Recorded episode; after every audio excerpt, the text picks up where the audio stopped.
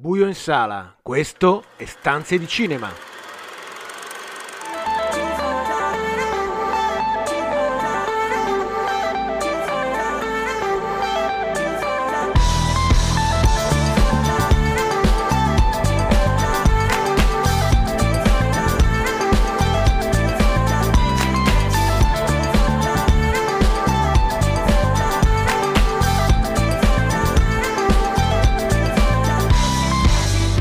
Benvenuti a una nuova puntata di Stanze di Cinema, il programma che vi racconta i film in sala e in streaming, tutte le novità da Hollywood al Cinecittà, il box office e l'universo delle serie tv. Io sono Marco Albanese e con me per questa puntata c'è Carlo Cheroli in collegamento. Ciao Carlo. Ciao, ciao Marco, salutiamo Daniele che è meritatamente in vacanza sulla, sulla neve. Sì, sta, sta, festeggiando il quarantesimo di vacanze di Natale, no? 83. Esatto. Con uh, De Sica, con Jerry Calà e compagnia. lo vedo con il Moncler. Eh, sì. Eh, sempre che trovi la neve. Allora, partiamo con eh, questa puntata di Stanza di Cinema, come sempre dalle news. In settimana sono stati consegnati i BAFTA, gli Oscar del cinema britannico. Il pluricandidato Niente di nuovo sul fronte occidentale si è portato a casa ben sette premi, tra cui miglior film, miglior regia, insomma i premi più, più importanti. Quattro premi anche per Gli spiriti dell'isola, come miglior film inglese in questo caso, miglior sceneggiatura e migliori attori non protagonisti. Diciamo tutto come previsto. Un po' tutto come previsto e un po' è certamente stata una sconfitta per quello che è invece il candidato forte americano, ovvero Everything Everywhere All at Once che è il più nominato agli Oscar e che eh, in questo stesso weekend aveva eh, vinto anche il Director's Guild Award, ovvero il premio dei registi americani per la coppia, i Daniels che l'ha, che l'ha diretto. Eh, in Inghilterra, così come è successo un po' in tutta Europa e un po' in tutto il resto del mondo in realtà, eh, Everything Everywhere All At Once è, è stato snobbato. E, e, perché ovviamente l'impatto non solo critico ma anche di pubblico che, che quel film ha avuto nel nostro negativo. paese, in Inghilterra, in altri è stato assolutamente minimo. Diciamo che eh, gli americani non so per quale motivo particolare sono... Diciamo che l'hanno capito solo loro. Ecco, Forse l'hanno compreso così. solo loro fino in fondo, non lo so. E, ehm, e, quindi quello che è il favorito agli Oscar ha vinto poi alla fine un solo premio ai BAFTA, quello per il montaggio. Come dicevi tu, i grandi vincitori invece sono niente di nuovo sul fronte occidentale, che tra l'altro ha candidato anche 9 premi Oscar, quindi certamente uno dei più importanti, anche perché è l'unico film di Netflix che ha così tante nomination quest'anno. È un film tedesco, è appunto eh, una nuova versione del classico di, di Eric Maria Remarque, ne abbiamo parlato qualche settimana fa quando appunto è uscito sulla piattaforma e l'altro eh, favorito, Gli Spiriti dell'Isola, che è il campione inglese, irlandese in questo caso, dei, dei BAFTA ha eh, raccolto tutti gli altri premi importanti. Due mm, indicazioni importanti anche sui migliori attori che sono andati a Austin Butler per Elvis e a Kate Blanchett per Tar. E, e anche qui la lotta diciamo è, è molto serrata anche per gli Oscar e certamente questa vittoria li pone in vantaggio se, se vogliamo dire così anche perché fondamentalmente i votanti dei BAFTA votano anche a, agli Oscar perché sono diciamo le, le, le, esatto sono certamente contenuti esatto. nei, nei 10.000 votanti degli Oscar, quindi certamente è un'indicazione importante. strameritato anche il premio per il miglior film d'esordio, d'esordio. per After Sun di Charlotte Wells. Assolutamente, un film molto molto bello, ne abbiamo parlato qui quando è, è uscito su Mubi, miglior animazione al Pinocchio di Del Toro e miglior documentario a un documentario su Navalny, il, il dissidente russo che è in eh, prigione attualmente. L'altra notizia, eh, diciamo clou della settimana, è quello che finalmente sembra in fase di definizione il progetto tanto agognato e sognato da Spielberg, che ha in cantiere ormai da anni, che è una miniserie di sette puntate che andrà su HBO eh, su Napoleon di Kubrick, grazie all'enorme archivio dedicato a Napoleone raccolto dal regista newyorchese. Esattamente, il regista newyorchese aveva lavorato per tanti anni a un film su Napoleone, dopo Arancia Meccanica e prima di Barry Lyndon e aveva creato questo archivio incredibile. Chi ha visto la mostra di una ventina d'anni fa, itinerante, che è arrivata anche in Italia, era a Roma, eh, ricorda perfettamente questo, questo, enorme cassettone con i, con i cassetti, eh, diciamo, con, eh, con, le lettere alfabetiche che, che, ripercorrevano tutta la storia e tutti i personaggi del, della vita di Napoleone in una forma assolutamente ossessiva come, come, poteva essere Kubrick. Quel film poi non si fece mai, Kubrick deviò la sua ricerca su Barry Lyndon eh, e ne è rimasto un copione lunghissimo, ne è rimasto un progetto che è diventato anche un, un noto libro della Taschen che, che si può trovare in libreria e che Spielberg ha deciso di trasformare una miniserie in sette episodi. Per la HBO, se ne parla da tanti anni, si sono alternate tante persone, si era detto anche di, del coinvolgimento di Baz Luhrmann o di eh, Kerry Joji Fukunaga, in realtà appunto è Spielberg che in questo momento sta tentando di mettere in piedi questo progetto assolutamente mastodontico. E attendiamo che ci riesca. E vedremo se sarà proprio lui il, il regista eh, facciamo ancora tempo a dare un'occhiata al botteghino con un, con un, buon esordio da parte del nuovo capitolo di Ant-Man di cui parliamo peraltro oggi. Sì, che è aperto con 104 milioni negli Stati Uniti e 350 nel, nel resto del mondo. Un buon risultato. Eh, inferiore rispetto agli ultimi film importanti del, della Marvel, ovvero Black Panther, ovvero eh, quelli della, della, fase 4, Spider-Man e, e lo stesso Doctor Strange ma comunque ancora sufficiente nonostante sia, eh, abbia diciamo, raccolto diciamo, la, la, la, palma di essere il film peggio recensito negli Stati Uniti di tutti i 31 del, del Marvel Cinematic Universe e, e aver ottenuto anche un, un cinema score B ovvero abbastanza basso per, per un film del genere anche, anche, nel pubblico americano. Al secondo posto è risalito l'immarcescibile Avatar La Via dell'Acqua eh, che ha portato il suo totale ormai a 2 miliardi e 244 milioni in tutto il mondo, terzo posto assoluto di tutti i tempi come incassi, ha risuperato ancora il Titanic, ormai una lotta tra, tra, tra Cameron e Cameron. se stesso. Esatto. esatto. E, e, lasciando alle sue spalle Magic Michael, The Last Dance e bussano alla porta. In Italia Ant-Man è andato discretamente, 2, milioni e 7 di euro eh, al secondo posto tramite amicizia il nuovo film di, eh, di, di, di Siani. Ora Marco, ascoltiamoci un po' di musica, la scelta è stata piuttosto semplice perché per introdurre il primo film di cui parleremo oggi non potevamo che scegliere il Banco del Mutuo Soccorso con Moby Dick.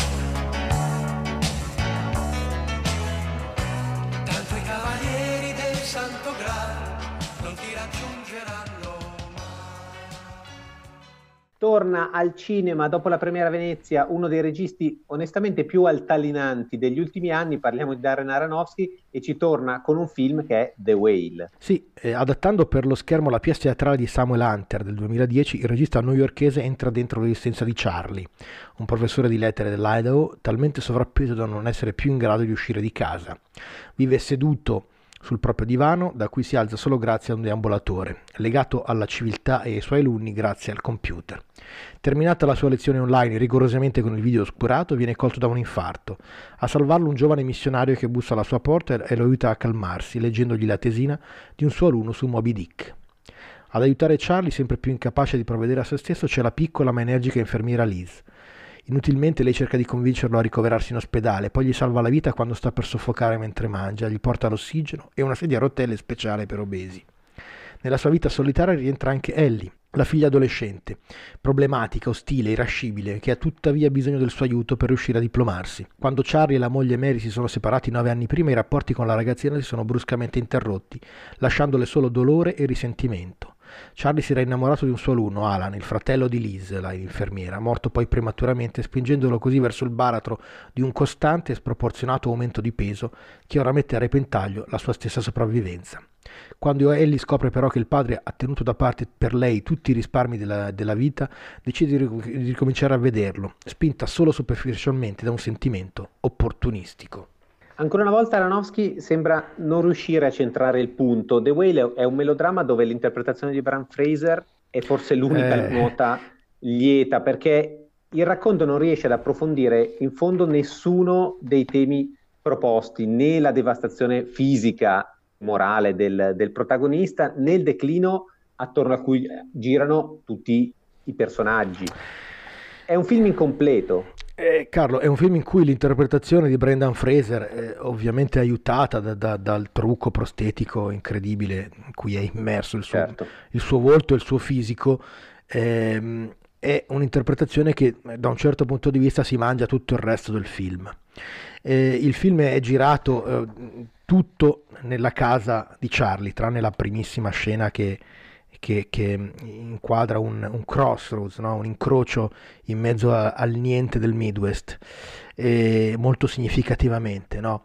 E, ehm, tutto il resto accade appunto attorno a, a Charlie. Charlie è bloccato sulla sua poltrona e quindi tutto il film è bloccato con lui in, in, nella casa in cui abita sostanzialmente da solo ma che si anima appunto per l'arrivo di Liz, di Ellie, la figlia e del, del seminarista.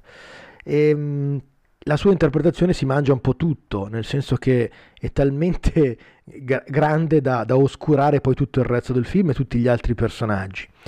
Il film non fa nulla per nascondere la, la sua origine teatrale, no? Quindi da un certo punto di vista eh, eh, Aronofsky inve- questa volta mette diciamo, un freno fortissimo a, al, al suo stile e alla sua regia no? e, e, e, si affida completamente a, ai personaggi e, e, al suo attore in particolare. Un personaggio che eh, dell'autodistruzione e dell'annientamento anche fisico eh, sa qualcosa benissimo, no? ricordiamo Fraser come un divo d'azione nei, nei primi anni 2000 e poi invece eh, certo. in questa seconda parte di carriera ha dovuto ricostruirsi da capo un personaggio che, che è completamente diverso da quello che, che sembrava aver interpretato all'inizio del, della sua carriera, atletico, vigoroso, belloccio, diciamo, eh, perfettamente inquadrato nel, nel canone hollywoodiano di bellezza. E questo suo ricominciare da capo è un po' eh, il tentativo anche di questo personaggio ed è evidente la, il, il, lavoro di, di interpretazione di, di, di Fraser che, che, evidentemente sente suo tutto il dolore e tutti, tutta la, eh, tutto il tentativo di rivalsa del, del, personaggio che interpreta. Non a caso è uno dei, dei, dei nominati per l'Oscar. Assolutamente ed è certamente uno dei favoriti. Il problema del film è che risulta un melodramma che sfonda costantemente il patetico, no? che non lascia appunto niente di, di, di, di sottinteso il melodramma è sempre più forte, sempre più manipolatorio anche dei, dei confronti del, del, pubblico e dei suoi sentimenti, fino, essere, fino, a sembrare quasi fasullo, quasi troppo scritto, no? anche proprio per questa sensazione di, di, di teatralità che costantemente accompagna i personaggi. E, e tra i suoi film, certamente quello più vicino, se volete, a, a, all'albero della vita. E molte volte eh, Aronofsky ha parlato eh, del corpo, del martirio del corpo, no? del, sia in The Wrestler che in Requiem for a Dream, suoi, anche in, Cigno Nero, alcuni dei suoi film più importanti sono film che raccontano una devastazione fisica a, a totale e, e, un, è, un, tentativo di caricarsi sulle spalle il peso del mondo per portarlo avanti. In questo caso è un peso non solo metaforico ma, ma reale, no? nel, nel, corpo enorme di, di, del, del personaggio interpretato da Fraser si, si, si, muove proprio, si sente tutto il peso di una storia sfortunatissima. Il problema è che il suo personaggio è tanto buono, tanto, tanto dalla parte del giusto, tanto sfortunato nella vita personale, professionale, nei rapporti con la moglie, con i figli, con l'amante. Ecco, è, è davvero un personaggio che è, è troppo unidirezionale, è troppo... È, è, sembra davvero troppo costruito per suscitare la nostra empatia e per suscitare i nostri sentimenti. E il film è pieno di, di riferimenti cristiani, se volete, e, e, si chiude addirittura con un episodio di, di lievitazione del, del personaggio, un, un'immagine che francamente troviamo anche quella eh, giusta in un film che appunto è tutto eccessivo, tutto troppo, eh, troppo pieno di, di, di scene madri, troppo compiaciuto, troppo programmatico.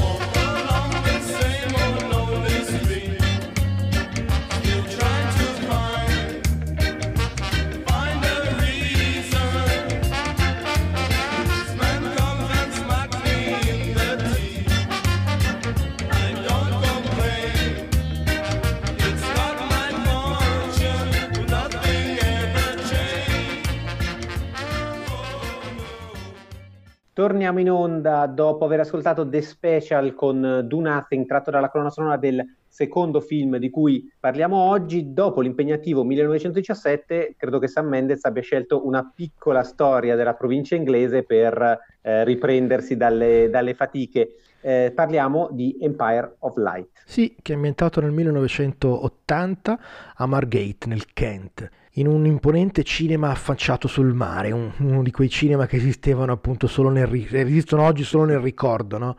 di, di, quegli anni 80 o degli anni 70.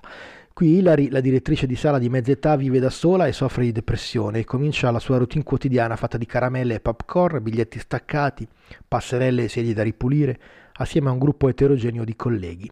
Hilary è stata assente per curarsi in una struttura psichiatrica e al suo ritorno Donald, il manager di cui è segretamente l'amante, ha assunto un nuovo collaboratore, Stephen, uno studente di origine caraibica, respinto dalla facoltà di architettura e vessato da un gruppo di skinhead militanti del fronte nazionale. Tra Stephen e Hilary pian piano nasce un sentimento sempre più forte che tuttavia precipita la protagonista nella sua oscurità quando il rapporto si interrompe bruscamente. Durante una serata di gala per la presentazione di Momenti di Gloria, Hilary si prende le sue rivincite, ma finisce nuovamente in un istituto di cura. Al suo ritorno, una manifestazione del Fronte Nazionale prende di mira proprio il cinema Empire e il giovane Stephen. Empire of Light è un film minimale in cui però c'è tanto, c'è il tema del razzismo, dell'amore interrazziale, come dicevi tu nell'Inghilterra di fine anni 70, anzi 1980, la malattia mentale, persino la decadenza delle grandi sale cinematografiche.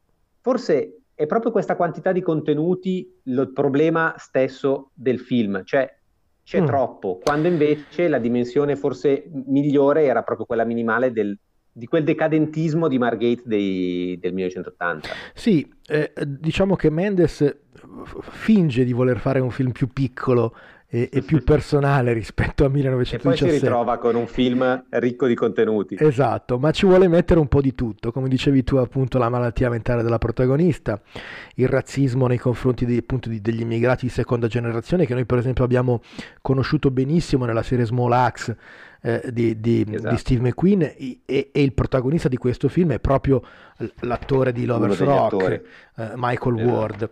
E, e, poi c'è appunto l'amore interrazziale e intergenerazionale perché ci sono molti anni di distanza tra eh, la protagonista Hilary e Stephen. E c'è il sesso stru- eh, utilizzato come strumento di potere insomma no? C'è la sala cinematografica come, esatto. come il reperto di un, un, passato glorioso destinato inevitabilmente alla decadenza. E c'è anche il cinema stesso come strumento per fuggire se vuoi dalla durezza della, real- della realtà e, e, c'è, come dicevi tu benissimo, un ritratto d'ambiente di, di, quell'Inghilterra di provincia di quel periodo molto molto incisivo e molto, molto significativo e anche originale perché eh, siamo in una città di mare, una cosa che difficilmente noi associamo, associamo all'Inghilterra, invece è effettivamente così.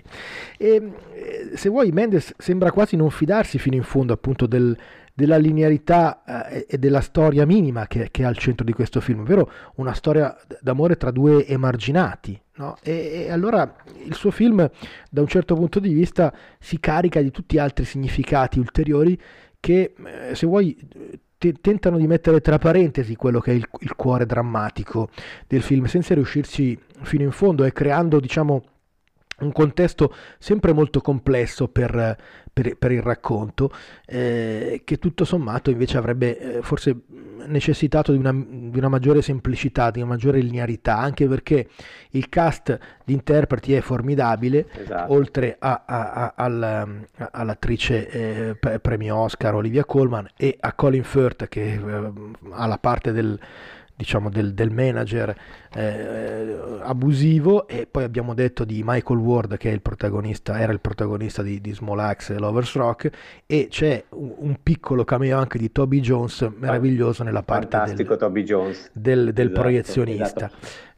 Tra l'altro il tocco di Sam Mendes e del suo, del suo team di, di lavoro si vede perché comunque la fotografia eh, è meravigliosa, beh. che alterna, come scrivi tu nella recensione, il caldo all'interno del cinema e l'aria frizzante tipica del mare eh, anglosassone, così come la colonna sonora. Abbiamo avuto l'opportunità di ascoltare prima The Special e subito dopo questo, um, questa chiacchierata ascolteremo un'altra canzone Sì, da- la da fotografia de- di- del maestro Roger Dickens, sono veramente dei, dei più grandi direttori della fotografia di, di- di questo tempo e la colonna sonora è curata da, da- quei due geni di, di Trent Reznor e Atticus Ross che, che da sempre curano anche i lavori di, eh, di David Fincher e, e davvero qui l'uso del- delle musiche del tempo è eh, veramente molto molto significativo. Il film funziona, lo abbiamo detto, a corrente alternata, ma certamente è il lavoro di, di un grande regista che, che merita l'attenzione, ehm, la, la vostra attenzione a cinema, sicuramente. E vi invitiamo, esatto, ad andarlo a vedere ovviamente al cinema Empire of Light.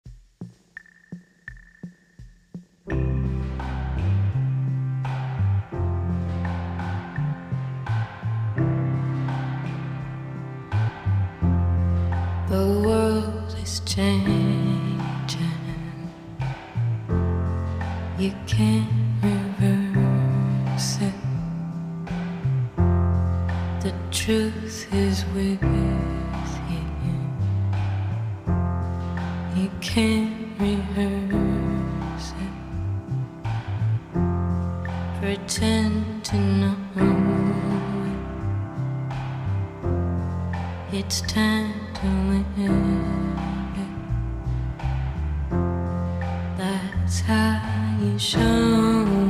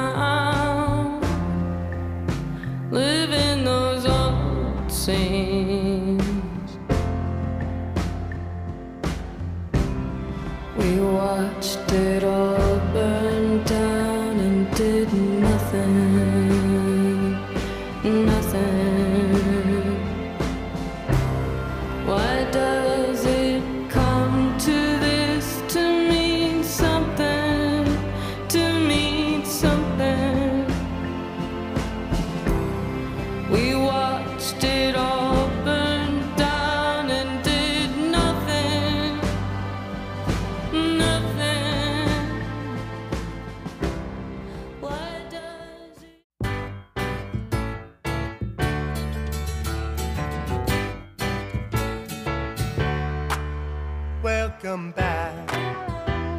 Your dreams were your ticket out. Welcome back to that same old place that you laughed about. Well, the names have all changed since you hung around, but those dreams have remained and they've turned around. Who'd have thought they'd lead you?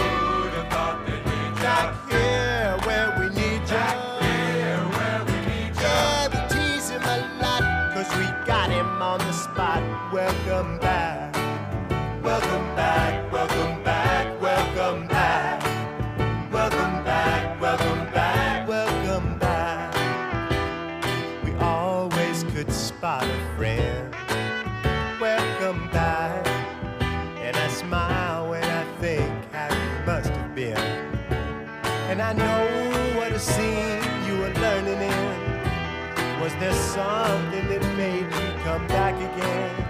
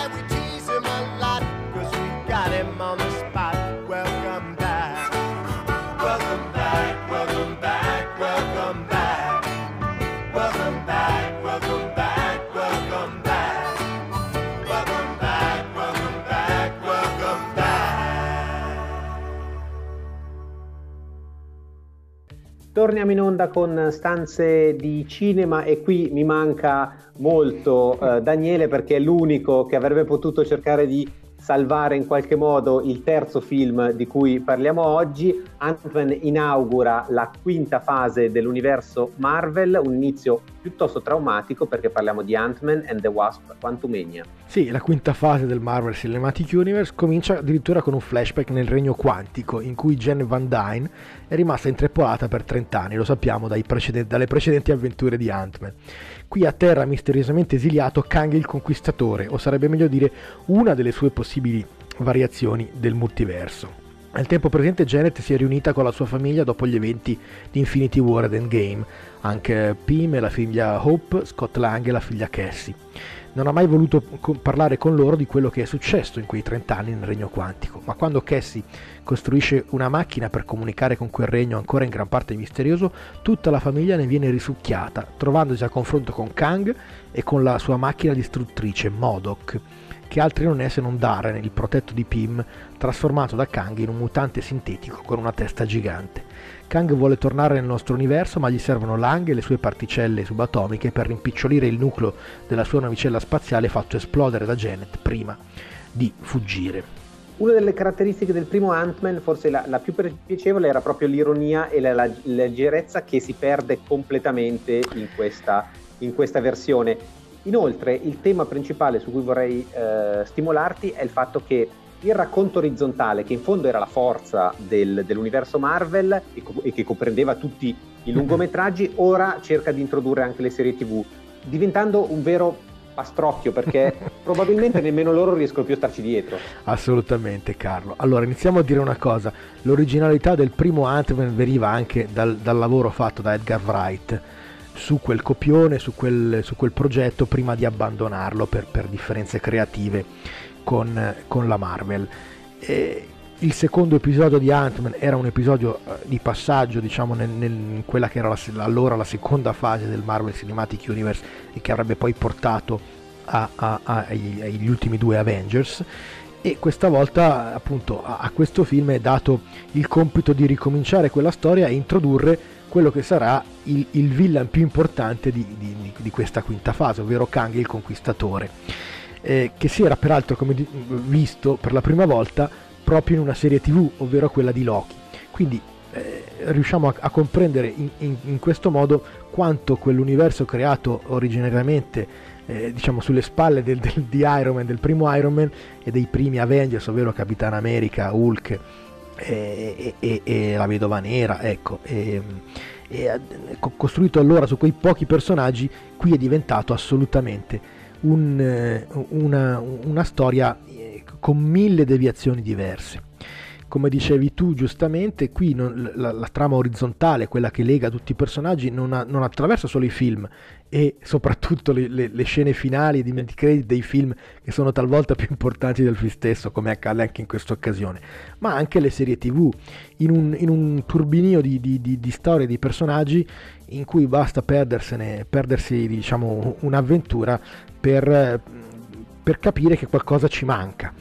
Eh, la forza poi di, di, dei film della Marvel, soprattutto all'inizio, era il fatto che invece la trama verticale, cioè la storia del, del, del singolo film, funzionava ugualmente, diciamo, e, e, la trama orizzontale era un, un piccolo canovaccio che eh, lasciava qualche traccia di film in film fino a poi a emergere prepotentemente, come dicevamo, nel, negli ultimi due Avengers che, lega, che legavano un po' i, i, primi 20 titoli di, di, di, di, questo universo. Il problema della quarta e della quinta fase, che, che la, la quarta terminata e la quinta appena cominciata, è che effettivamente invece i singoli film sembrano ormai solo appunto de, de, degli strumenti per introdurre nuovi elementi e nuovi personaggi utili al racconto orizzontale e in sé hanno una modestia di scrittura e di racconto che, che è sempre più evidente. E, la trama orizzontale invece è lasciata fondamentalmente quasi solo alle scene di mid credit, di post credit che, che richiamano eh, film e serie in continuazione, eh, lasciandoci davvero un po' l'amaro in bocca per, quello, per le due ore e mezza passate a vedere il film. E, davvero c'è... È effettivamente da chiedersi se dopo 31 film c'è ancora bisogno di un universo Marvel, Esattamente. se non dal punto di vista economico per la Disney. Quello, quello senza dubbio, anche se eh, gli incassi della quarta fase sono stati certamente inferiori a quelli della, della seconda e della terza e questa quinta adesso è appena cominciata ma diciamo l'esordio di questo Ant-Man non è stato brillante, è stato brillante ma non brillantissimo e da un certo punto di vista bisogna anche dire che diciamo la genialità di Kevin Feige eh, dopo 31 film potrebbe anche essere un po' appannata diciamo così e, e il problema anche grave è che l'inserimento di, que- di nuovi personaggi nuovi villain nuovi nuovi protagonisti non sembra avere lo stesso spessore che avevano appunto Iron Man, Thor e Capitan America, ovvero i, diciamo, i protagonisti del- della- dell'inizio di, di- di questa lunghissima storia. L'unica garanzia dei film Marvel sono le colonne sonore e da Ant-Man and the Wasp ci andiamo ad ascoltare Elton John, Good Yellow, Goodbye Yellow Brick Road.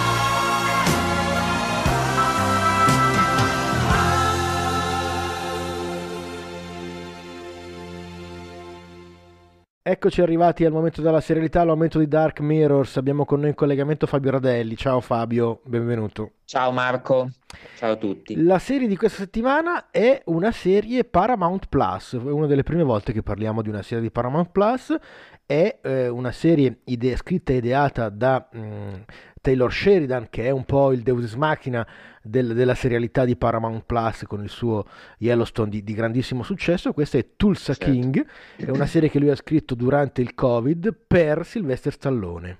E segna, diciamo, il, il primo passo di Sylvester Stallone nella, seri- nella serialità televisiva. Assolut- alla veneranda età di 76 anni, è Esatto. straordinaria questa cosa, è straordinaria.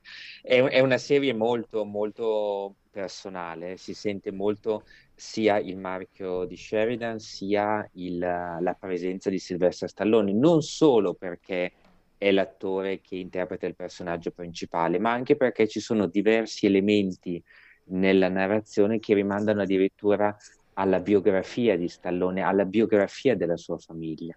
Stiamo parlando del protagonista di questa serie, che è appunto eh, un italo-americano, Dwight il generale Manfredi.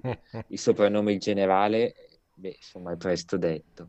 Ehm, italo-americano, in carcere per 25 anni per eh, mantenere la parola d'onore nei confronti della famiglia e del boss Pete Invernizzi, che è il suo, suo amico, il suo sodale, di cui eh, Dwight è il braccio destro. Dopo 25 anni esce finalmente di prigione, si aspetta di essere accolto e reintegrato con tutti gli onori all'interno della famiglia e del clan Invernizzi, così non è, perché sono passati 25 anni, il mondo è cambiato, il figlio di Pete scalpita Ciki per eh, essere sempre più protagonista delle scelte del, del clan e Dwight finisce per essere in qualche modo esiliato nella ridente cittadina di Tulsa in Oklahoma, E che è tutto fu- fuorché quello che si aspetta, che è letteralmente agli antipodi da New York, come mostra molto bene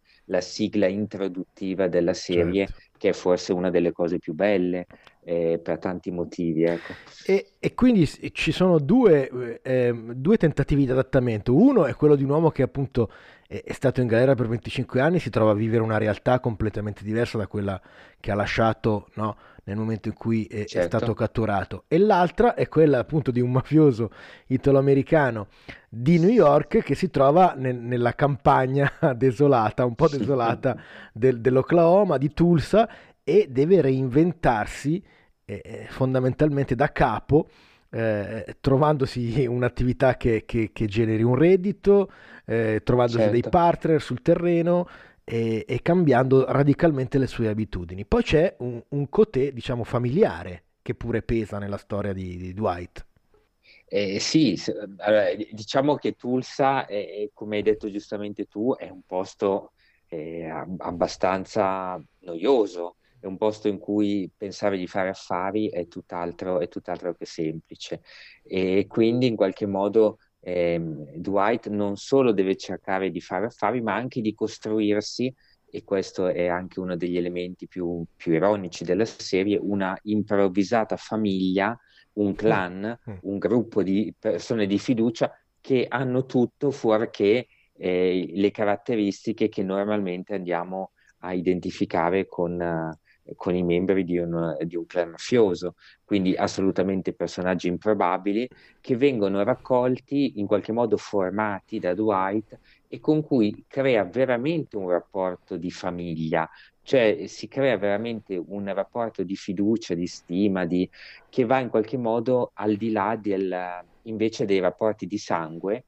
che ad Mm. esempio, come dicevi, come accennavi anche tu, eh, per Dwight sono una ferita aperta perché la figlia, eh, dopo un po' di anni, insomma, che lui era in carcere, ha smesso di frequentarlo anche per, per una sua, per una sua richiesta, lui l'ha in qualche modo allontanata, lei si è allontanata e adesso il tentativo eh, che cerca di fare è anche di riprendere i rapporti con la figlia e con il nipote che nel frattempo eh, è sopraggiunto.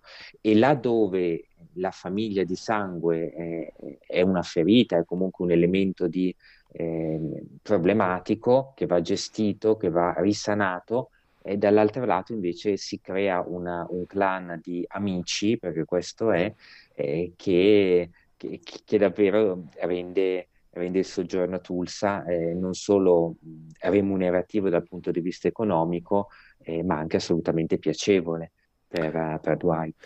Ci saranno scontri con, con gang locali, con altri criminali, ma anche con le forze dell'ordine, no? Con l'FBI e con, sì. eh, e, e con le, E, le e con, Ste- e con Stacy Bill, che è Esatto. un, eh, che è una, Un agente. diciamo così, un agente della, eh, de quella parte di polizia americana, di quel settore della polizia americana che segue l'alcol, il traffici, i traffici finanziari e la droga e che, e che finisce per innamorarsi o comunque insomma per avere una, una storia proprio con, proprio con Dwight. E, e anche questo è un ulteriore elemento che in qualche modo espande eh, l'aspetto del genere narrativo, per cui siamo sì di fronte a una, a una serie che rimanda alle, ai- alle tradizioni, insomma, del, eh, del genere mafioso, del genere crime con, con delinquenti, ma c'è anche la parte un po' più soap e, la- e poi la parte drammatica e Certo. con una bella venatura di, eh, ironica. Quindi diciamo che è un bel, è un bel impasto, cioè ce n'è un po' per tutti i gusti. E ce n'è per tutti i gusti anche perché eh, showrunner di questa prima stagione è, è stato Terence Winter, che eh, tutti gli appassionati dei Soprano conoscono come uno dei- dei- degli elementi chiave di, di- di quel successo e, e anche di altre importanti serie successive come Boardwalk Empire, eccetera. E il, il Certo. regista della- del primo episodio è proprio un regista che, che, con, con la storia dei Soprano ha avuto un rapporto eh, se- sempre molto stretto, ovvero Allen Coulter. Eh, la seconda stagione che è stata, eh, diciamo già, ha avuto già il green light da- dalla Paramount Plus, però dovrà Sì, trovarsi... perché è andata benissimo, È andata benissimo, è andata benissimo. grande Sì, successo negli assolutamente. Stati Uniti e, e, eh, trainato probabilmente anche quello di Yellowstone, erano in Sì, onda lo cioè, la stessa il- il primo- serata. Il primo, il primo episodio, Marco, ha fatto più, più audience di House of Dragon, cioè per Eh, dirti... eh, quindi, eh, esatto, di- i, i- i nostri ascoltatori possono farsi un'idea di che tipo di, di impatto Esatto. questa serie ha avuto negli Stati Uniti e speriamo che abbia anche in Italia. Eh, Ecco, come c'è dice- da dire un'ultima Sì. cosa che mi piaceva sottolineare, cioè che per Stallone questa serie, come dicevi tu all'inizio del nostro collegamento, è, è un punto di partenza, ma è anche un punto d'arrivo, perché chiude in qualche modo un cerchio. Sylvester Stallone aveva fatto il provino per eh, recitare nel Padrino e non era stato Certo. selezionato come attore. Ora finalmente arriva a fare davvero l'italo-americano e cita, come dicevo, parte della sua biografia il nonno, cioè scusi, il, il, um, il nonno, sì, esatto, di Sylvester era un barbiere. Mm. Nella storia lui fa riferimento al padre barbiere.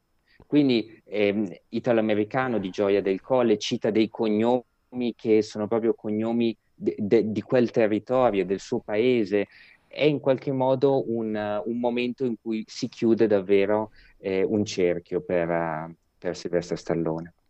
Grazie Fabio del tuo contributo, ricordiamo la serie di questa settimana Tulsa King su eh, Paramount Plus, grazie del tuo contributo, ci vediamo con Dark Mirrors, la prossima, ci sentiamo la prossima settimana. Grazie Fabio, ciao.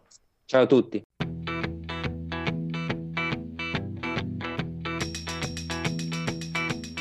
I'm passing sleeping cities, fading by degrees, not believing all I see to be so.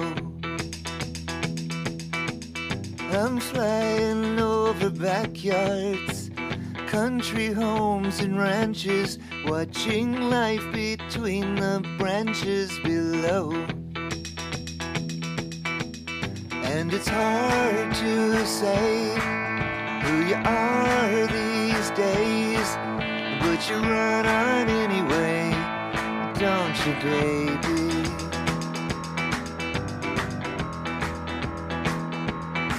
You keep running for another place to find that saving grace.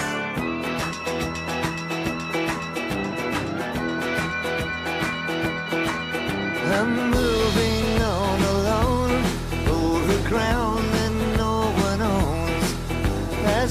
statues that atone for my sins.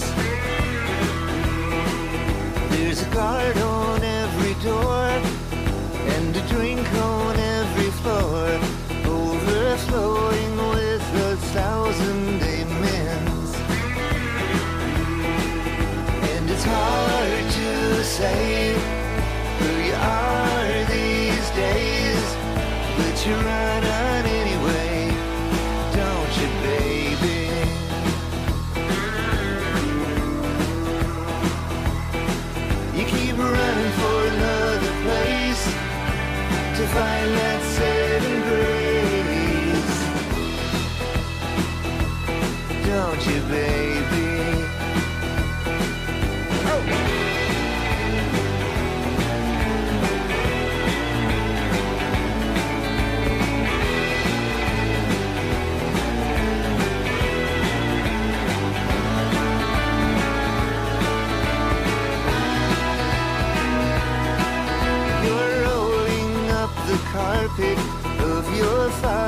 to ruin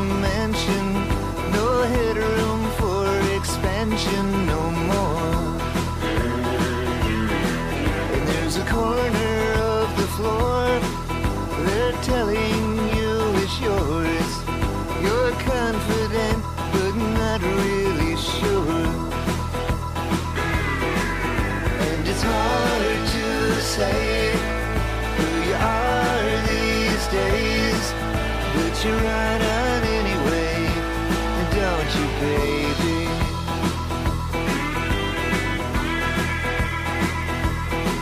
You keep running for another place to find that saving grace, don't you, baby? You keep running for another place to find that saving